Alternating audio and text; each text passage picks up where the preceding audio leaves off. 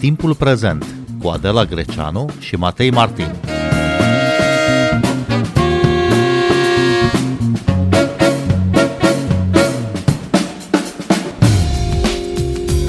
Care este mecanismul prin care se finanțează din bani publici traducerile din literatura română? Cum ajunge o carte a unui autor român în atenția unui editor străin? Care este rolul Centrului Național al Cărții?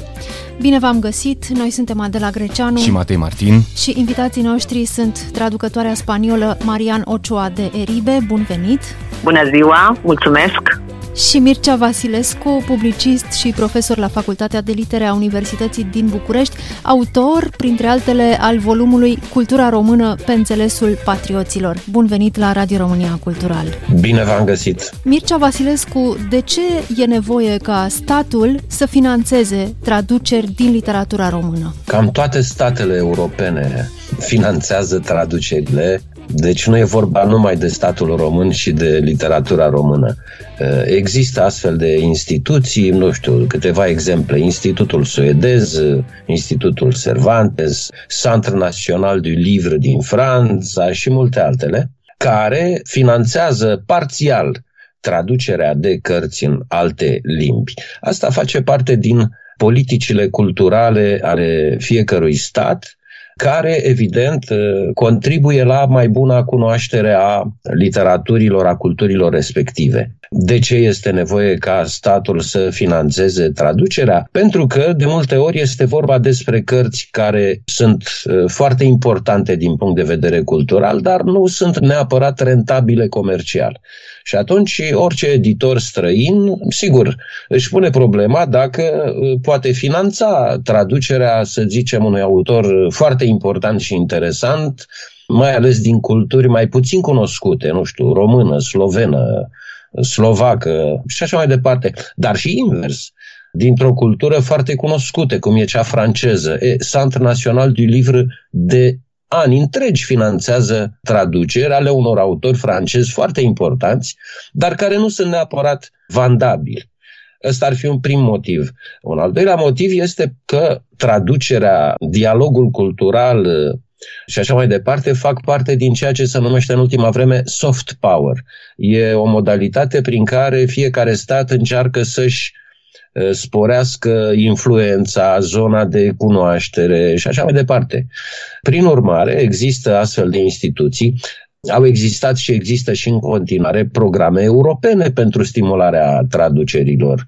De multă vreme a existat uh, primul program, cred că a fost, programul Arian, care stimula traducerea în interiorul uh, Uniunii Europene sau al Europei Uh, dintr-o limbă europeană în alta, în special din limbile de mai mică circulație.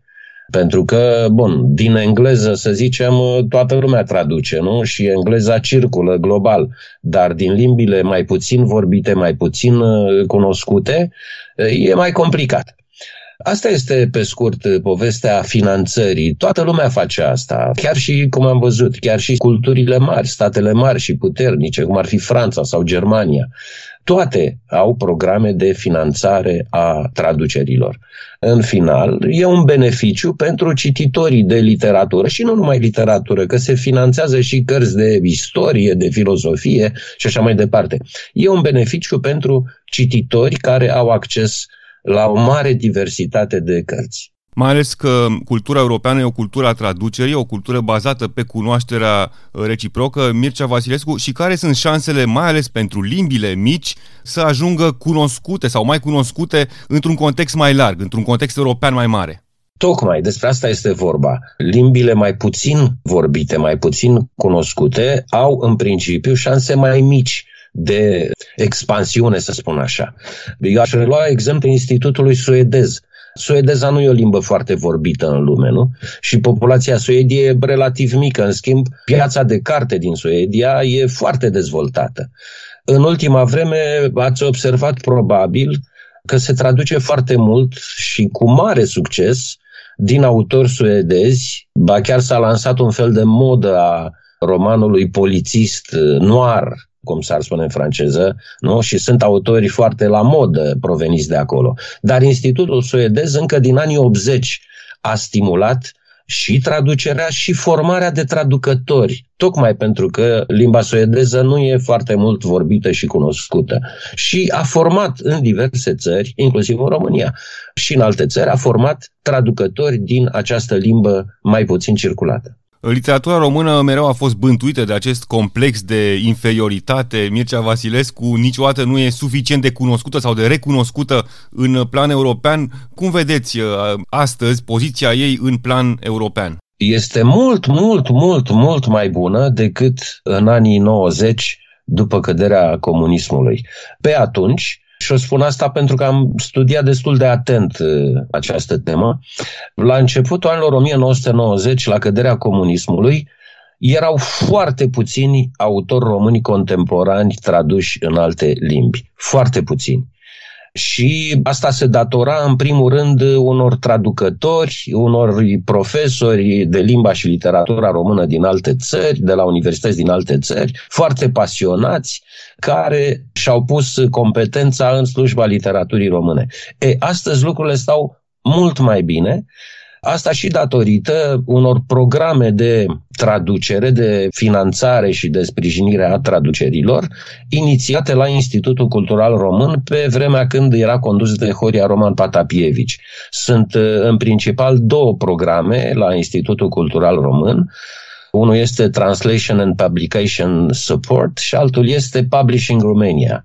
Pe scurt, sunt 808 volume traduse din 2006 și până acum cu sprijinul Institutului Cultural Român și sunt volume foarte diverse, sunt peste 200 de autori traduși cu sprijin de la Institutul Cultural Român, dar ar trebui imediat să adaug că s-au tradus cărți din autori români și fără sprijin din partea statului român, pur și simplu sunt editori străini care pe cheltuiala lor sau cu finanțare europeană sau cu finanțări chiar de la fundații private, pentru că există și așa ceva, în diverse moduri au tradus din autori români. Prin urmare, stăm mult, mult mai bine decât acum 20-30 uh, de ani.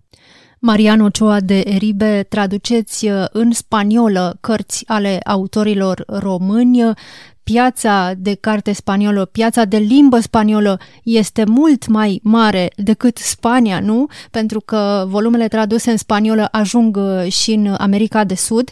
Aveți în palmares traduceri din opera unor uh, autori precum Panaitis Strati, Mircea Eliade, Mihail Sebastian, Mircea Cărtărescu, Tatiana Țăbuleac. Cum ați făcut să convingeți un editor spaniol sau mai mulți să îi publice? Cum ajunge un autor român în atenția unui editor străin? De fapt, experiența mea se bazează pe două edituri. Prima a fost Pretextos, unde am publicat uh, Paneti Strati și a doua este Impedimenta cu care lucrez acum și uh, cu care de fapt uh, m-am desfășurat cariera ca traducătoare. În ce privește editura Pretextos, asta a fost prima mea experiență, așa cum am zis, și uh, eu am făcut un mailing, să zicem, am trimis uh, câteva propuneri. Eu atunci nu tradusesem nimic, nu eram traducătoare de fapt, încercam să devin și domnul Manuel Borras, care este editorul de la Pretextos, a deschis plicul meu, lucru care deja mi se pare un semn de, nu știu, demnitate din partea unui editor să desfacă un plic unei necunoscute și a deschis acolo propunerea mea despre panelistrari. El s-a simțit atât de emoționat pentru că citise, copil fiind, îl citise pe Panetti Strati tradus din franceză și el a luat telefonul și m-a sunat pur și simplu. Deci nici nu cred că asta este o, o experiență obișnuită, adică să se nimerească, nu știu, un fel de conjuncție astrală, să se deschidă plicul și să îl găsească acolo pe Panetti Strati. Deci așa am început să traduc. Pretextul mi-a deschis uh, ușa și după asta am început și eu, așa, deja cu mica mea experiență, să bat la ușa altor uh, editori. Așa a fost cu Enrique Redel, cu Impedimenta. Bine, noi ne-am cunoscut la Târgul de Carte la Madrid, la El Retiro. Eu m-am prezentat deja cu, eu am tradus pentru textos, lucru care deja era ceva important și l-am convins să publicăm romanul adolescentului miop și Gaudeamus de Eliade și Femei de Mihail Sebastian. Așa a început. Deci acolo, da, eu am propus cărțile, dar imediat după aceste două cărți a fost Enrique Redel cel care m-a sunat și mi-a zis, mai să știi că am primit o propunere, este o novelă mai, mai scurtă a unui autor, bănuiesc că îl cunoști, bineînțeles, era vorba de Mircea Cărtărescu, deci îl cunoșteam, și așa am tradus uh, ruletistul, care a apărut așa un fel de separată, ca să testăm care ar fi reacția pieței spaniole față de un astfel de autor. Cărțulica asta, așa că să zic, din punct de vedere al mărimii, nu de altceva, a fost un succes. Și atunci Enrique a hotărât să, să se apuce de treabă și să-l publice pe Mircea Cătărescu așa cum este publicat acum la noi. Și bineînțeles că succesul lui Mircea Cărtărescu se datorește la muncă incredibilă pe care o face Enrique Revel, care a făcut niște lansări incredibile, care a mobilizat presa din Spania de fiecare dată și asta a provocat ecoul imens pe care îl are acum domnul Cărtărescu nu doar în Spania, ci și, și asta este aproape mai important, în America din Sud. Dar cum funcționează, Mariano Cioa de Ribe, cum funcționează mecanismele prin care o carte a unui autor român ajunge să fie tradusă și traducerea să fie finanțată de statul român? Eu să știți că nu prea știu. Partea asta, să zicem, tehnică sau de afaceri, eu nu mă pricep la asta. Eu știu că există acest program absolut deosebit și care există peste tot, toate țările, toate statele au un astfel de program pentru a sprijini cultura proprie, așa cum a descris impecabil domnul Vasilescu. Avem și noi, spaniolii, ca să promovăm literatura noastră în străinătate.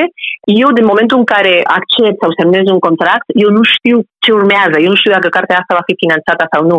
De fapt, din curiozitate, m-am uitat la cărțile publicate până acum și, spre surprinderea mea, eu habar n-aveam, am văzut că, de exemplu, aripa stânga, nostalgia, ochiul căprui, Levantul, Lulu, travesti de fapt că a apărut la noi ca Lulu, sau ambele cărți al lui Tatiana Țibuleac, au apărut la noi fără subvenție.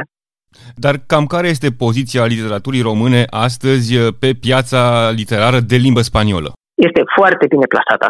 Ajunge să vă plimbați la târgul de carte de la Madrid, la El Retiro, care este o bijuterie, cred că este târgul de carte cel mai minunat și, de fapt, discutam cu doamna ambasador eh, Gabriela Dancău ea s-a îndrăgostit de acest târg și felul în care se desfășoară la Madrid și cum sunt adunate sute de tarabe, ca așa le zicem, cu cărțile de tot fel. Și ea se gândea să facă așa ceva în România, în unul din parcurile minunate pe care le are București. Acum, taraba de la ICR este o splendoare. Oferta este imensă. Și sunt tot fel de autori, deci nu doar Mircea Catarescu sau Tatiana Țibuleac. Bineînțeles că sunt Norman Manea, este Gabriela Dameșteanu, este Matei Vișniec, deci sunt mulți, mulți, mulți. Sunt și eseuri. Deci e clar că literatura română este, după părerea mea, mult mai bine prezentată în Spania acum decât literatura din Polonia sau din Cehia, de exemplu. Mult mai bine. Sunt foarte mulți autori și are succes. Deci oamenii deja nu gândesc, vai, un autor român, dar ce cu asta? Nu. Adică este un autor român și au deja câteva repere care sunt repere de o calitate extraordinară. Și asta nu se întâmplă cu orice țară europeană, vă spun eu sincer. Asculți timpul prezent! Timpul prezent e un talk show zilnic despre politică, societate și cultură difuzat la Radio România Cultural. Ne puteți asculta pe Apple Podcasts, Google Podcasts, Castbox, Spotify și altele. Adesea apar discrepanțe între ce credem noi că e reprezentativ pentru literatura română, adică ce vrem să ne reprezinte, și ce se cere pe o anumită piață literară, de unde și numeroase neînțelegeri. Cum pot fi rezolvate, Mircea Vasilescu? Aș adăuga eu ceva, apropo de piața spaniolă și de traducere în spaniolă, pot să spun că Institutul Cultural Român a finanțat 89 de titluri în spaniolă. Există un site al Centrului Național al Cărții, cenac.ro, cu 2 n, unde e o bază de date care poate fi consultată de oricine după diverse criterii, autori, țară, limbă, editură și așa mai departe și putem vedea acolo exact unde s-a tradus, cât s-a tradus, în câte limbi, câte titluri are fiecare autor și așa mai departe. Sigur că există diferențe de viziune, Problema asta e, de fapt, o falsă problemă, după părerea mea. Sigur că la noi pot apărea și au apărut tot felul de opinii de ce se traduce mai mult uh, cu tare decât cu tare. E o veche poveste reluată din când în când, apropo de Mircea Cărtărescu. Unora li se pare că se traduce prea mult Mircea Cărtărescu în dauna altora. Nu e deloc adevărat. Și nu e adevărat, un alt fals mit, nu e adevărat că toate cărțile lui Cărtărescu sunt subvenționate. Lui au apărut în străinătate cam 120 de titluri, începând din 1992 și până acum. Doar 40 au fost, deci o treime, au fost subvenționate de Institutul Cultural Român, deci cu banii statului român. Restul au apărut pe cheltuiala editorilor străini. La fel se întâmplă și cu alți autori. Sunt foarte mulți autori, repet, peste 200 subvenționați de Institutul Cultural Român, de la Dimitrie Cantemir până la tinerii autori de azi. Deci foarte mulți autori și foarte diferiți. Dintre autorii actuali, sunt și alții care au multe volume traduse. Gabriela Adameșteanu, de pildă, are 19 titluri traduse.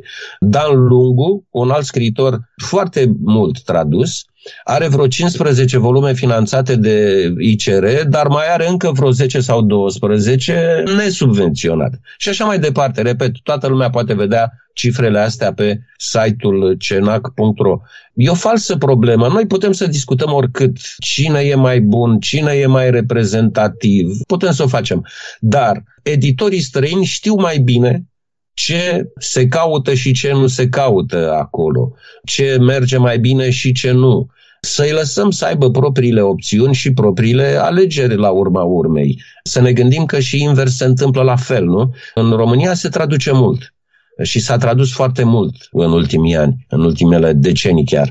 Și foarte diferit, de la filozofie și eseistică până la poezie și orice altceva. E, invers, lucrurile funcționează la fel. Editorilor români nu le impune nimeni ce să traducă. Își fac propriile alegeri pe criterii culturale, comerciale și așa mai departe, nu? Și invers se întâmplă lucrurile exact la fel. Editorii străini știu mai bine. Apropo de întrebarea care e mecanismul prin care se traduc anumiți autori, păi e foarte simplu și, repet, e valabil și pentru alte institute uh, străine. Editorii străini completează niște formulare la Institutul Cultural Român și solicită sprijin financiar pentru cărțile pe care le aleg ei. Nu Institutul Cultural Român sau reprezentanții statului român decid ce se traduce și ce nu.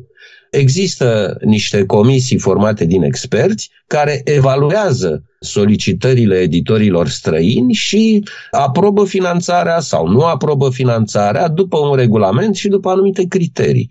Asta este tot. Mai trebuie spus că nu se subvenționează toate cheltuielile. Deci statul român nu plătește toate costurile editorului străin.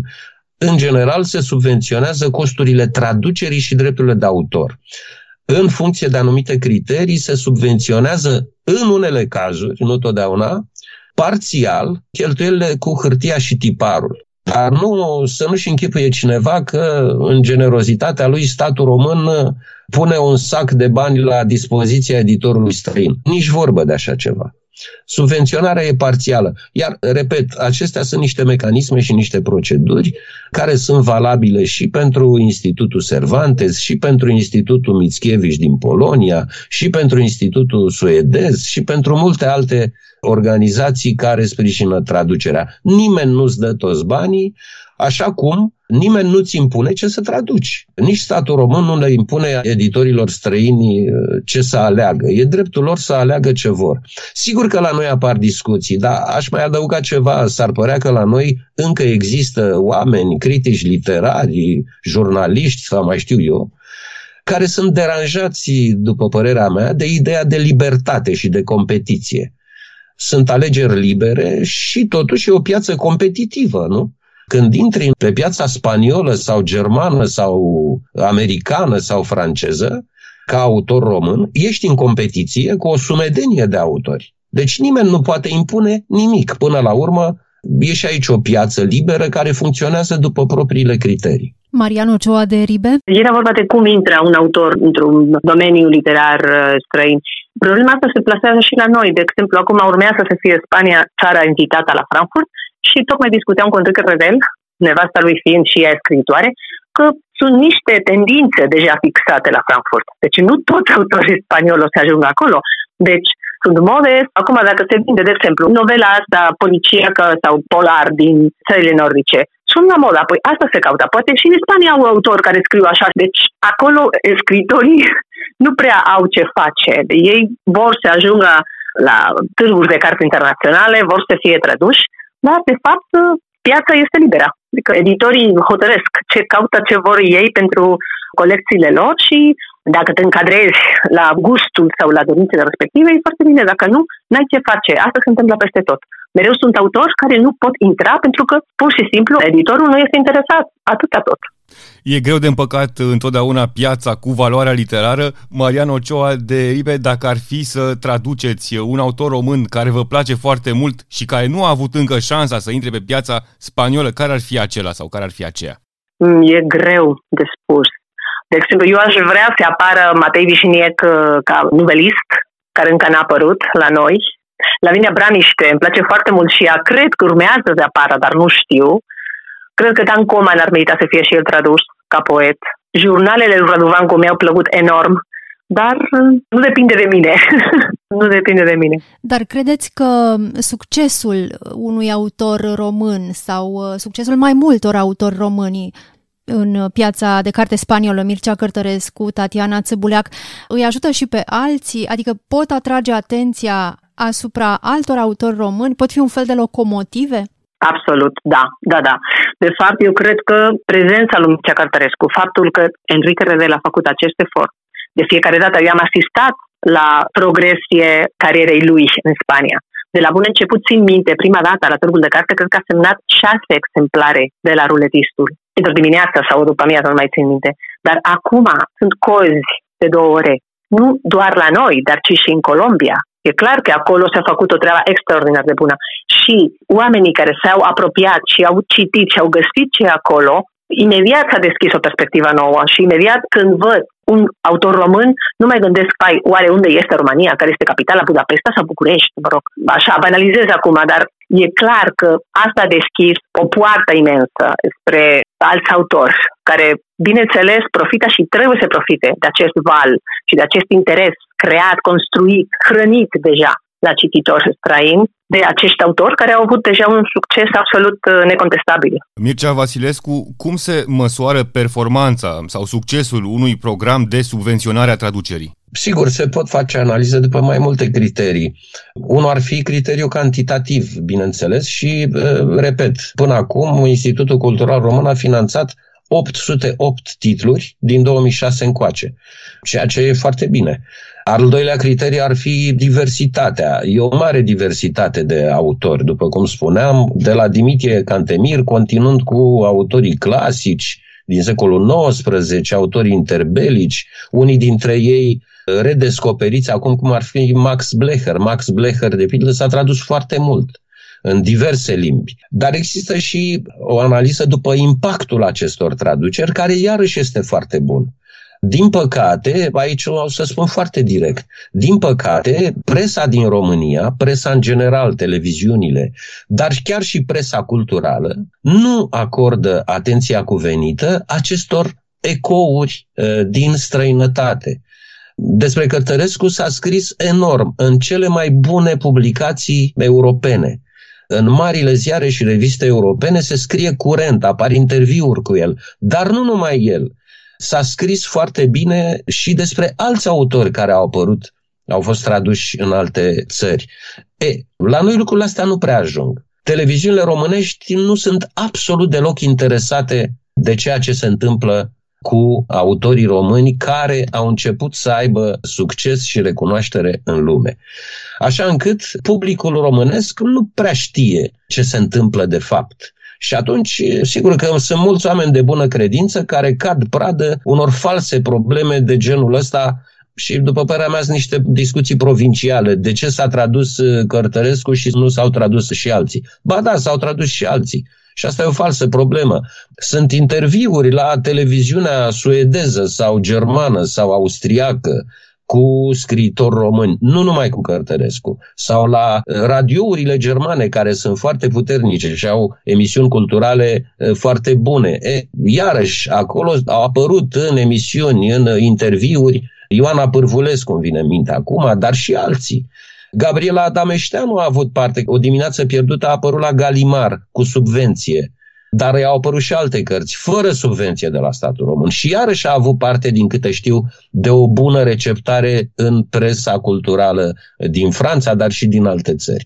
Lucrurile astea nu se știu la noi. Ar trebui măsurat impact. Eu am studiat chestia asta. Am fost uimit să văd cât de bine și de interesant se scrie, repet, nu numai despre Cărtărescu, și despre alți autori români în presa internațională. Îmi pare rău pentru presa românească că nu e capabilă să fie atentă la astfel de lucruri. Altminter, după cum știm, e o veche obsesie a noastră, vai de ce valorile noastre nu sunt recunoscute în lume. Ba uite că sunt, dar noi suntem ăia care nu acordăm atenția cuvenită acestei recunoașteri. Mircea Vasilescu, Marian Ocioa de Eribe, vă mulțumim tare mult pentru această discuție. Noi suntem Adela Greceanu și Matei Martin. Ne găsiți și pe platformele de podcast.